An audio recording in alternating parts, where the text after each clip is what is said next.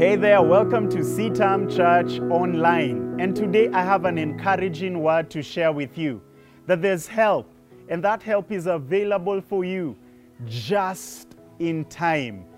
I think about times and seasons in which we are living where many have observed these are desperate times, and desperate times call for desperate measures. Have you ever found yourself in that kind of space, a space of desperation?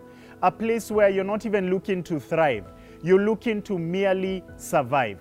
Well, there's help available for you, and that help is just in time. It may seem like our God delays, but God doesn't delay, He's right on time.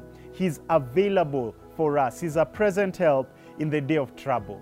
The story that has really blessed my heart is that of Hagar.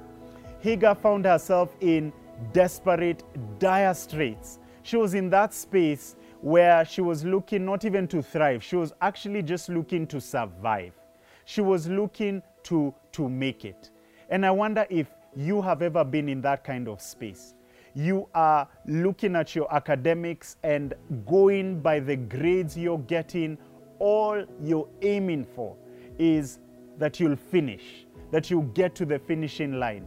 Maybe it's to do with your finances and there are arrears. There are arrears on every side. There's rent, there's the threat of, of, of, of basically being evicted. You are looking not even to thrive. You're just saying, Lord, if I can barely make it. You're watching this at the tail end of the year, and you know that your eyes are on December 31st. Your eyes are on the end of the year, and you're saying, Lord, if only I can make it to the end of the year. Well, the person that we read about was in desperate, dire straits. Her name is Hagar.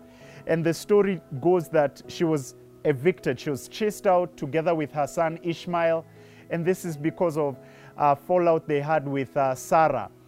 And the story goes on that now Hagar and Ishmael are in the wilderness.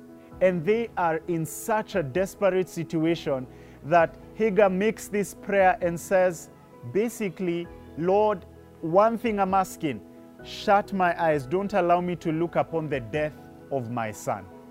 And it's in the midst of that desperation, in that space where she is at an all time low, that the Lord sends help. And how does He send help?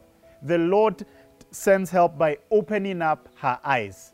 And that's found in Genesis chapter 21, verse 19, where the Bible says, And God opened her eyes, and she saw a well of water, and she went and filled the skin with water and gave a drink to the boy. The help that she needed was the Lord showing her the resources that were available to her.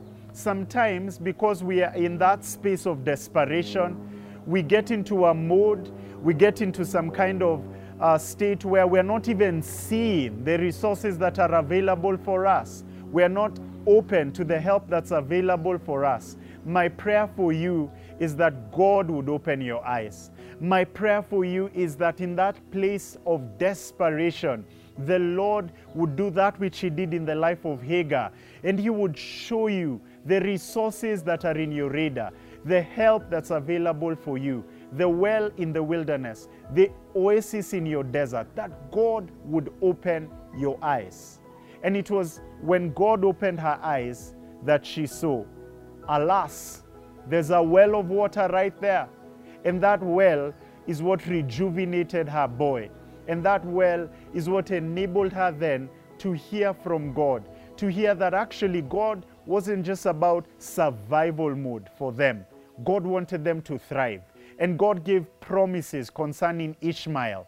And my prayer is that God will take you from merely surviving to actually thriving. And that you who's looking for the deadline or just the close of the year, just for me to be able to get to the finishing line, that God would do you one better than that. That God would enable you to finish and to finish strong. And that you'd hear His word. You'd hear Him saying to you, I have a well of water in your wilderness. Be encouraged and take heart. God bless you.